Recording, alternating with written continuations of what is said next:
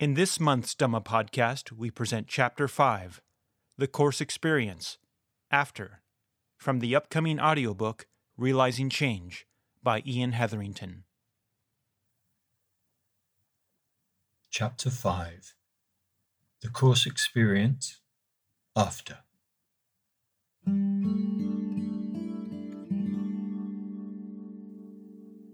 Vipassana is an art of living. Once someone has sat a course, they will know the basics of the technique and have enough personal experience to be able to decide whether the practice suits them.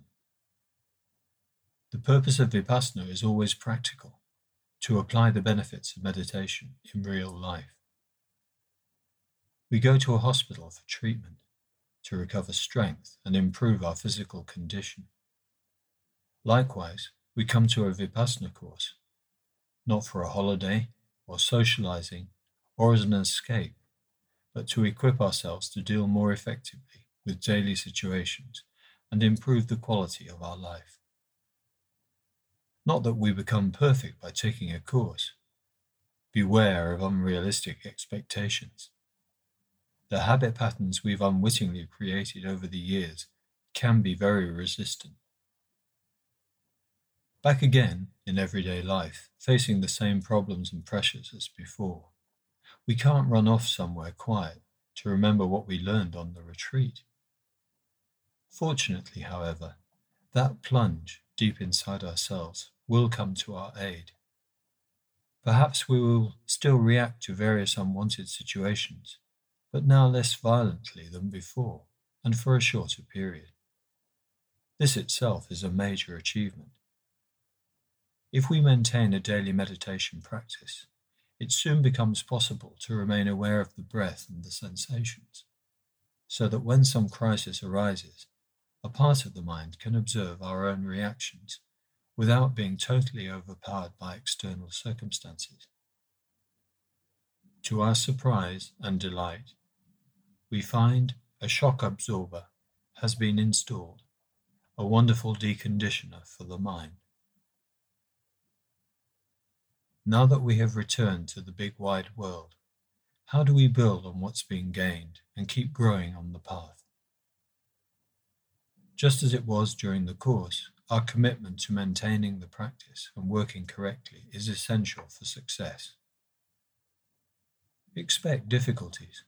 After all, we are no longer in the protected atmosphere of the course and become expert at overcoming them. The technique of Vipassana is clear, logical, non sectarian, experience based, producing nothing but good for the individual and society. But still, unfounded criticisms might come. All the old suspicions, especially in the West, about meditation and those who get involved in it may surface. Explanations will go only so far towards convincing doubters that the practice of vipassana is a healthy development. The way we live our lives and the positive changes we can bring to them will have a far greater impact.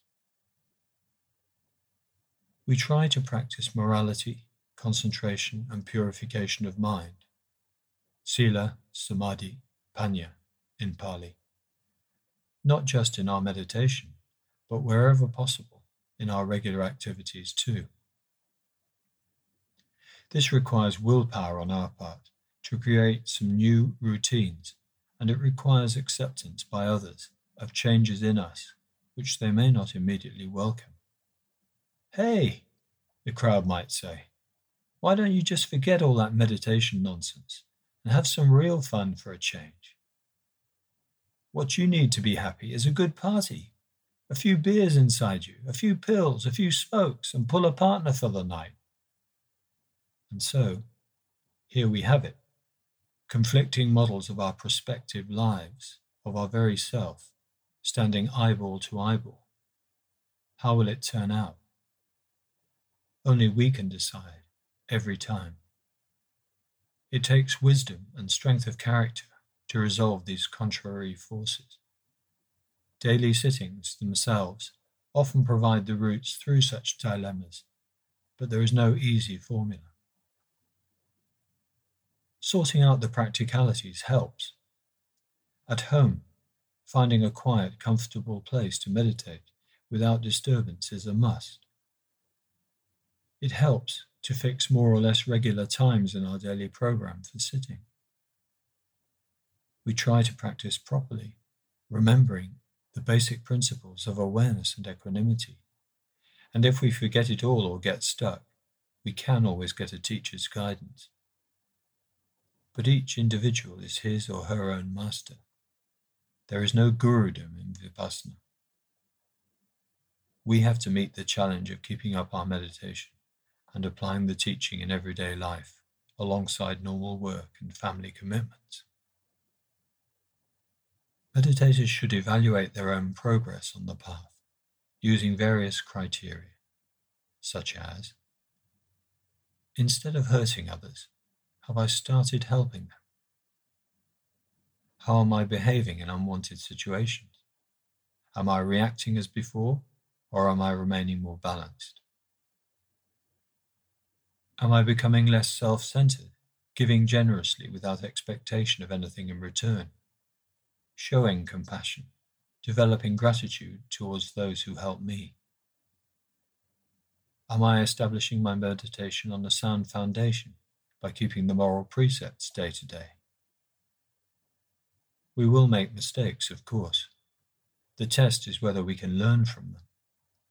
Rather than creating new tensions, can we smilingly acknowledge our blunders and attempt not to repeat them? We participate in and enjoy life to the full, understanding in high times and low that change is bound to come. We cannot stop the flow of events, but we can influence their direction. When elation or depression come knocking, Vipassana helps us keep a level head and this detachment does not mean passivity or indifference to suffering. Watching and waiting, even for a split second before acting, actually makes for a more creative contribution. We become more capable of tackling tricky situations with calmness and confidence, kindness and good sense. The path is ultimately a solitary one, but we do not walk it alone. Friendship born of compassion is at the heart of Vipassana. There are so many ways to get support for our own practice and to help others. Weekly sittings with other local meditators or weekend retreats recharge our batteries. Volunteering service, for instance on a course or at a centre, is the greatest gift of our time and skill. Worldwide, the network of Vipassana contacts is extensive and expanding. Everywhere, from Ulaanbaatar to Texas, Taipei to Milan, Johannesburg and Mumbai, the principles, the practice, and the format of the teaching is the same. Via the internet, the virtual community of Vipassana is just a keystroke away.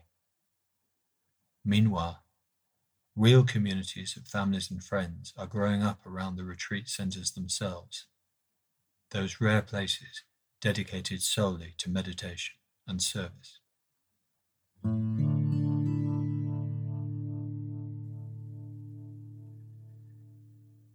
In brief, I'd say that I've had 10 days of discovery.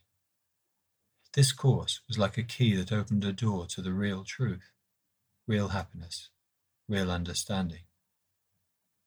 To me, the most important advantages of Vipassana are that it gives us an opportunity to experience the law of nature in ourselves.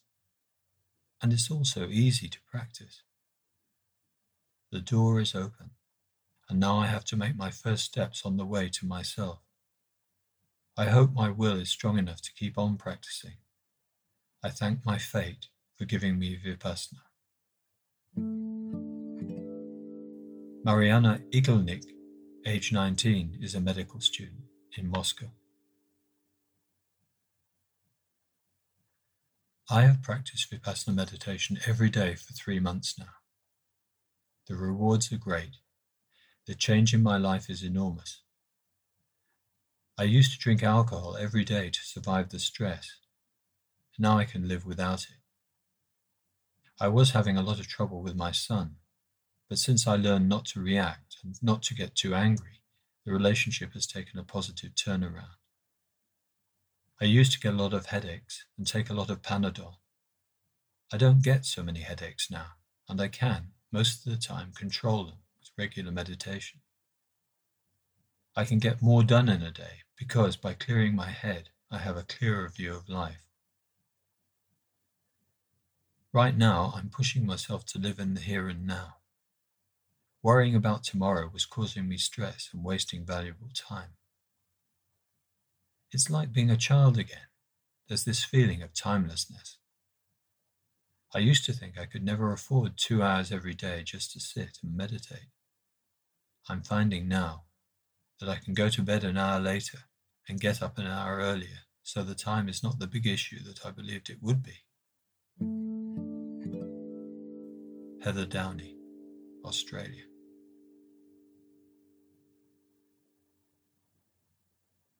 The Buddha taught that we must not have blind faith in his words.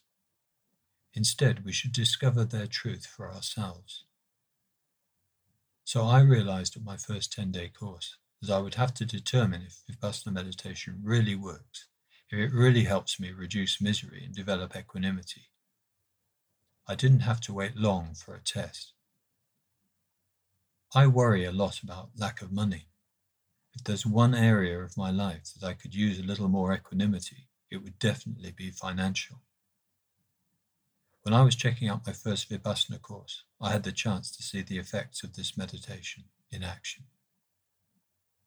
I had been wary of turning my wallet over to the registrar when I first checked into the course. Although I was given a plastic bag and masking tape to wrap and seal it in, I watched anxiously as the valuables box in which my wallet was placed sat unattended for much of that first afternoon. Ten days later, when I went to retrieve my wallet, I can't really say I was that surprised when I found that it wasn't in the box. I was surprised by my reaction to the loss, though. No intense anxiety. Yes, I was concerned, and I was glad that a young man offered to trace the valuables box back to its source in another room. Even when he returned five minutes later with empty hands, I noticed that I still felt pretty calm. When I began giving myself a hard time about entrusting my wallet to the box and worrying about how to replace my various credit cards and license, I washed some dishes and watched the thoughts go by. My mind stayed pretty clear. I remembered that the valuables box looked different than it had ten days earlier. Sure enough, after another ten minutes of searching, the young man returned with my wallet. The valuables had been transferred out of one box and into a second, and my wallet had been left behind.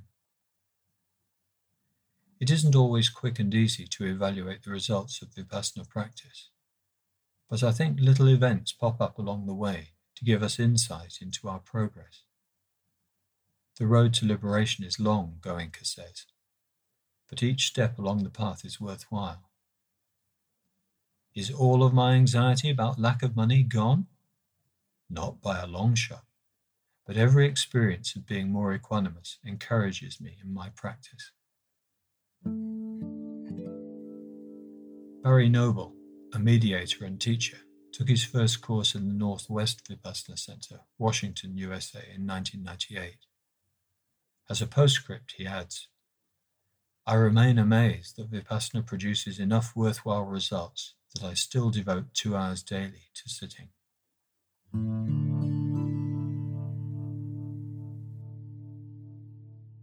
When 1994 turned into 1995, I was sitting my first 10 day Vipassana course in Dhamma Mahi, France.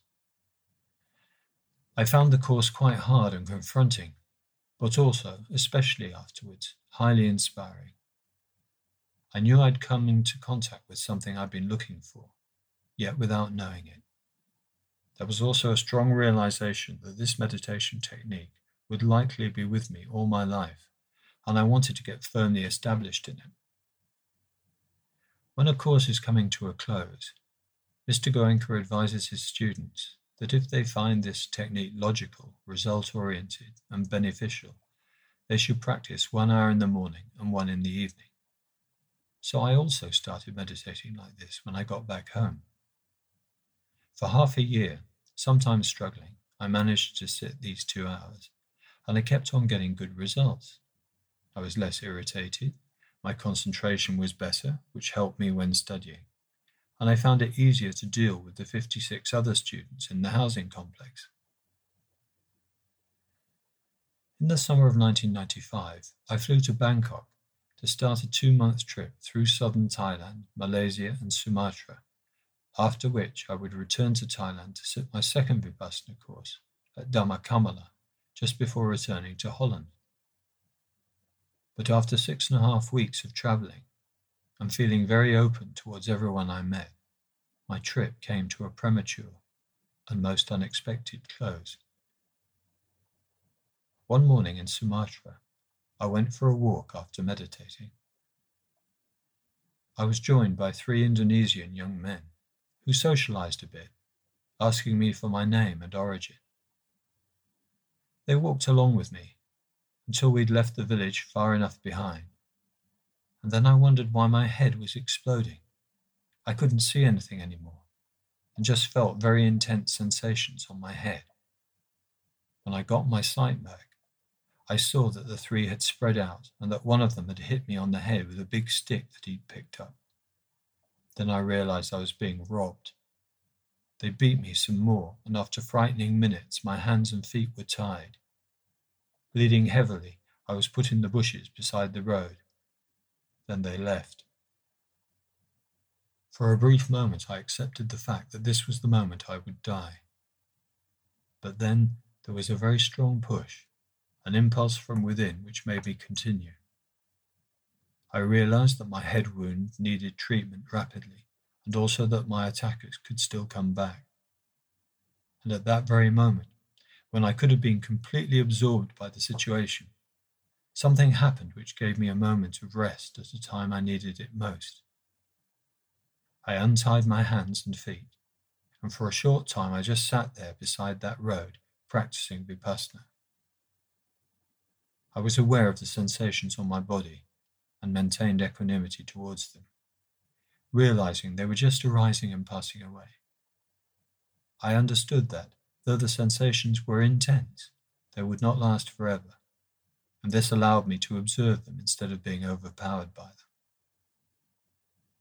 After a while, I started moving and thinking of ways to solve the troublesome situation I was in. I was found by other travellers, who helped me most wonderfully and I was repatriated to Holland where I could recover. When these people had found me, one of them started cursing the boys. The practice of Vipassana enabled me to feel nothing but sincere compassion for them. Their lives must be full of negativity, aggression, and greed, and I felt really sorry for them. What they did was absolutely wrong, and if possible, I thought they should be punished for their deeds. Yet I was aware that by feeling hatred towards them, I would also be full of negativity, which would definitely not help me at this time when I needed all my energy to bring the situation to a good end.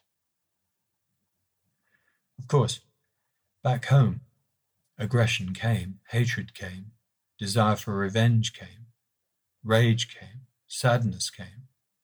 I'm definitely not an enlightened person. But still, all this time, there were moments of equanimity, of facing the situation with a balanced mind.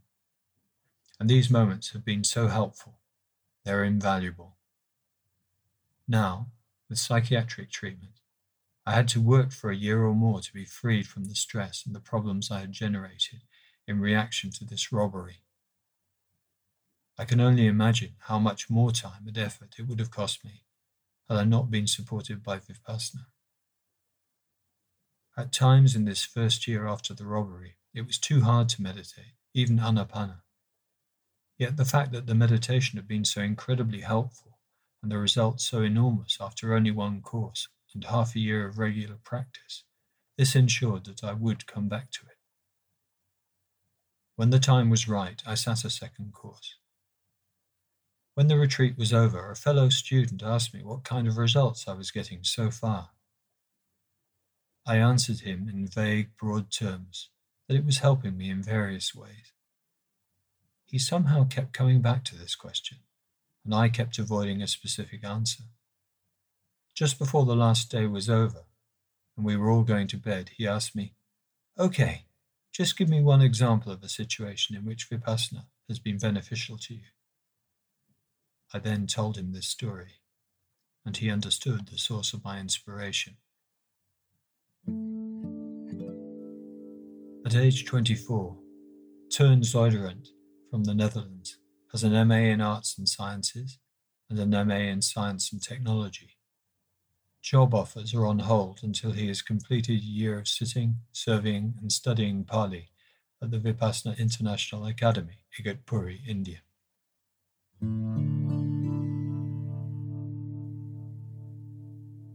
What have I gained from practicing Vipassana? As a result of observing the nasal and ear passages, my sinuses have become much clearer and I can smell many things which I have not smelt in decades. A walk up the road a couple of days after the course was a delight. I'm now very much more aware of previous bad habits in relation to talking and listening, and can mostly catch these quite quickly. Some situations are still quite difficult in this regard, but I remind myself that all things can change. My driving slowed down by about 20 kilometers per hour or 12 miles per hour which pleases my wife. I'm much more patient with other drivers and much more often look for the possibility to be generous with people who want to change lanes or get out of side streets. I get body sensations if I become impatient or inconsiderate in my driving. I've steadily attacked piles of papers lying around the house and completed or begun jobs which I have long procrastinated over. Some of these seemed like huge mountains and required a lot of courage and persistence. But I began to do these things today instead of tomorrow. Every day I do something towards tidying up old messes. I mostly catch myself when I'm about to create a new one. I've become much more considerate of my wife in the things that I do round the house. In my newfound zeal, I have at times made mistakes, sometimes quite big ones. This has led to some suffering, but eventually I realize that I'm craving or avoiding something and I'm able to move on from the mistake. My impulsiveness and impatience are still there to some extent, but it feels like they're diminishing with each painful lesson. Talking with friends and relatives has been much more about real issues rather than avoidance of these. I've tried to temper my enthusiasm and allow my new calmer disposition to be present, listening more and not judging, often knowing things about people before they tell me, and knowing when to hold back also. In some cases, when others are speaking very critically about third parties, then I feel distressed and find it difficult to remain equanimous. This will require further concentration or the prevention of such situations. There are many things that I've worked out by the intellect in my life, as I generally have not had faith in the teachings of others. Vipassana has allowed me to directly experience so many things that it's truly created an entirely new reality, or should I say that it has dispelled many illusions. This hasn't always been comfortable and I know that further discomfort lies ahead, as I now feel firmly established in continuing to keep on taking one more step down that road.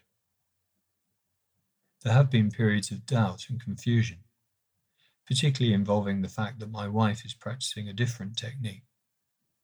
It seems that I'm finding an acceptance of this now, but I also know that there may be some more lumps in the system. Learning Vipassana has been the greatest gift I've ever received, and my life has been changed so much that it can never be the same. I know that I'll give assistance to others who also want to take this ride, but otherwise the future seems so much less certain than it did before. Who knows what tomorrow will bring? Ron Thompson, New Zealand.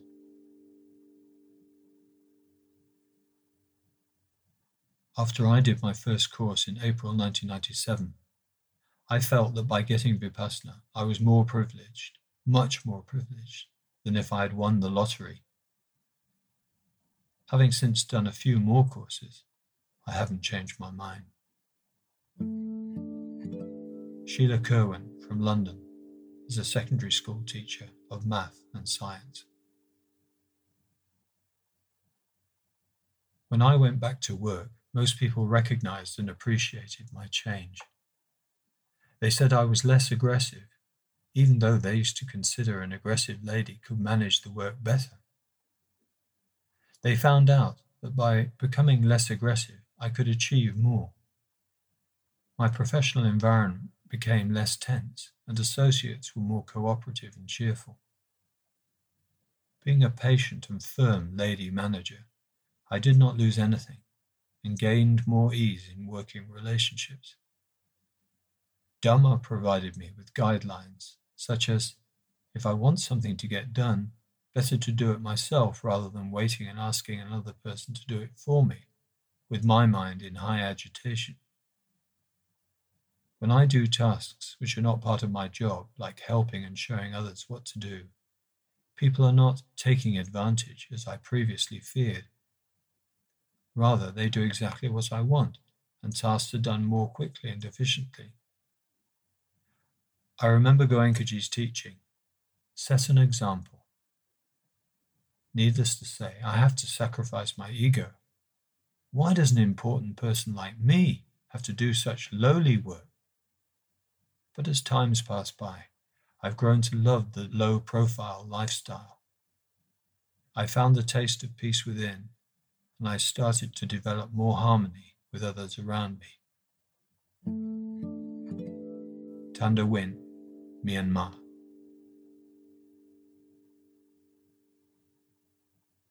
Where to begin? I feel I've gained so much from Vipassana.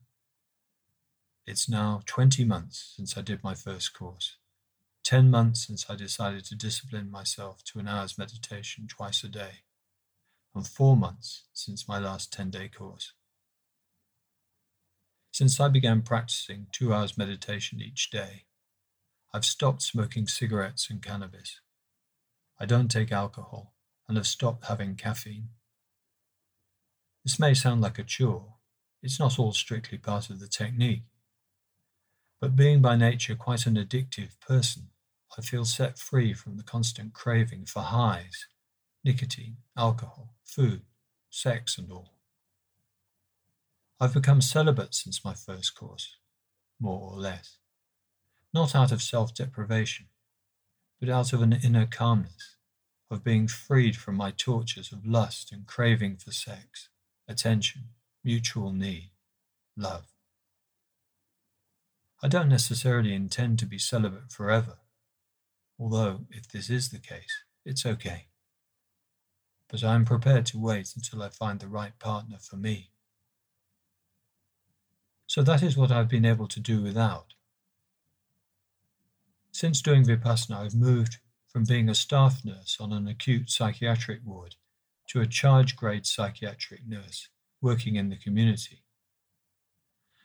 I find that I can concentrate more on people's problems and think more clearly. I can organize my day in an efficient manner and have enough energy to keep going.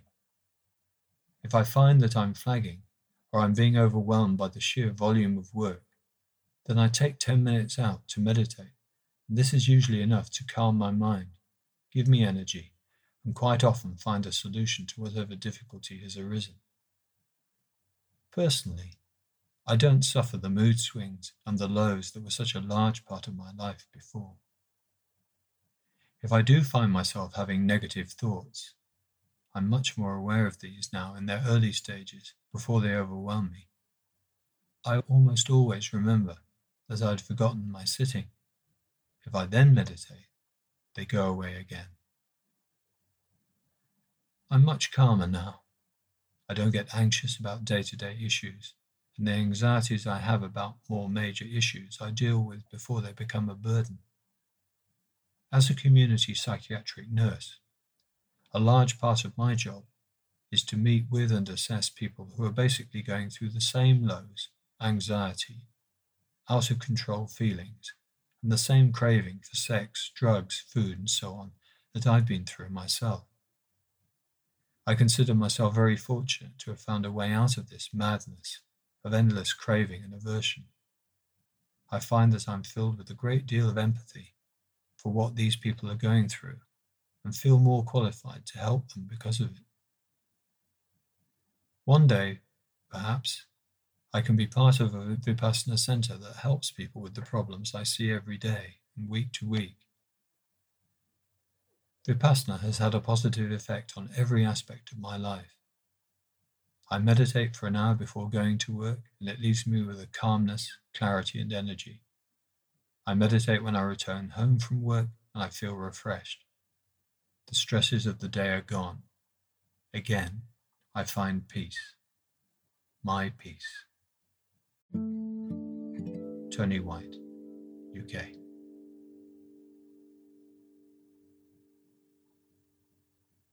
On July 4th, 1982, when Michael from Ireland was 19 years old, he was involved in a serious motorcycle accident which left him with a fractured skull, a strained spine, a badly broken left leg, and other less severe injuries. Two days later, he lost the feeling in his body and became paralyzed from the neck down. Michael spent the next few months in a rehabilitation centre in Dublin. His walking recovered reasonably well during this period, although over the coming years, on a few occasions, he was described as an invalid because of his disability. To relieve some of the pain and try to overcome his difficulties with walking, Michael took a course in self hypnosis in 1985, but with little or no success. Sometime later, he began to buy books on meditation to learn more about the mind. And in 1996 97, Michael went to the US, where he tried a number of different meditation techniques, but found nothing that suited him. A healer friend in New York recommended Michael try Vipassana, saying he thought it would be good for his condition.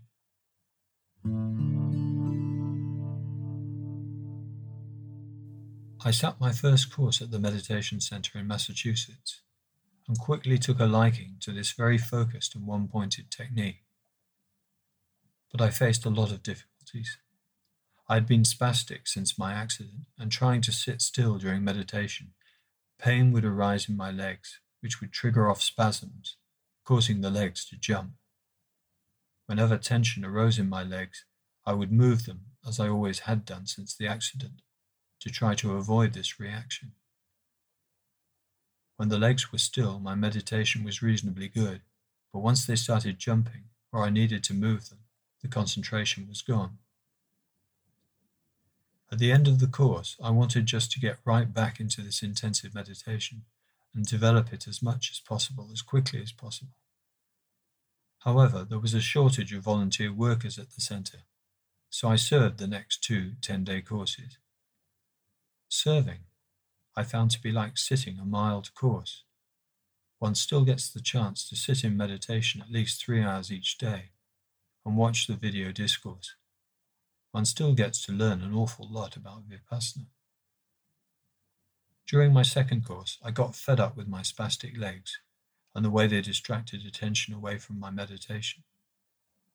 By day six, I'd had enough of this problem and decided to try and totally ignore the tension, pain, spasms, and just let the legs jump or do whatever they wanted to do. Whatever will be, will be, I thought. For the rest of that day during meditation, my legs continued to jump.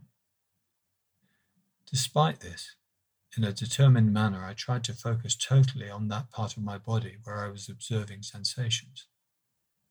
When I got to my legs, I would just observe the discomfort as another sensation, even smiling at the discomfort there, as if it was of totally no importance.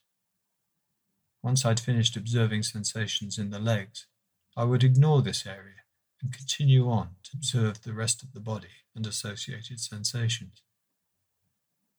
On day seven, I continued to meditate in the same determined way. By now, I began to notice that the tension arising in my legs was not as great as before. As the day unfolded, the tension continued to decrease. By the day's end, I was very glad I'd made that decision to ignore my spastic legs, for there was no more tension, no more spasms, my legs were still. It was only then I realized the importance of just being the observer and not reacting. That night in bed, I was able to relax straight away. Previously, since the motorcycle accident, this would only be possible if my body was physically tired. Otherwise, I would always be turning and twisting. Michael Egan, Ireland.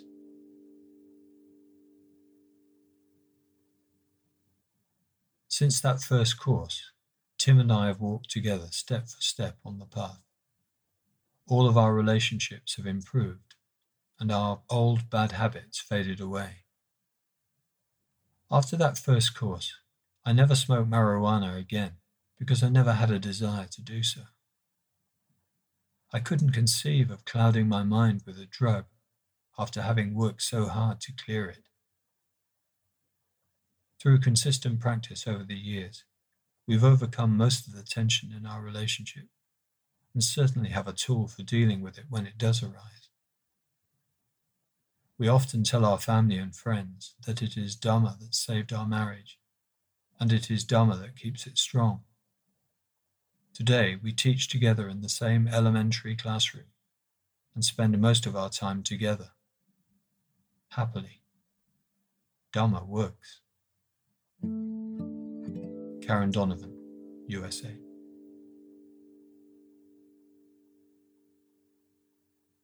I'd just like to add that 95% of the initial appeal to people like me when hearing of Vipassana is the obvious integrity with which your organization and courses are run and funded. Thank you for making meditation and a respected teacher both acceptable and accessible to the West and in particular to my socialist tradition. Robert Byrne from southern England is training to be a homeopath and working part time as a care worker with the elderly. About radical politics, he adds, I seem to be less involved in non-violent direct action these days. However, the influence I now exert on the bigger picture by meditating, though it may appear less, is undoubtedly more positive.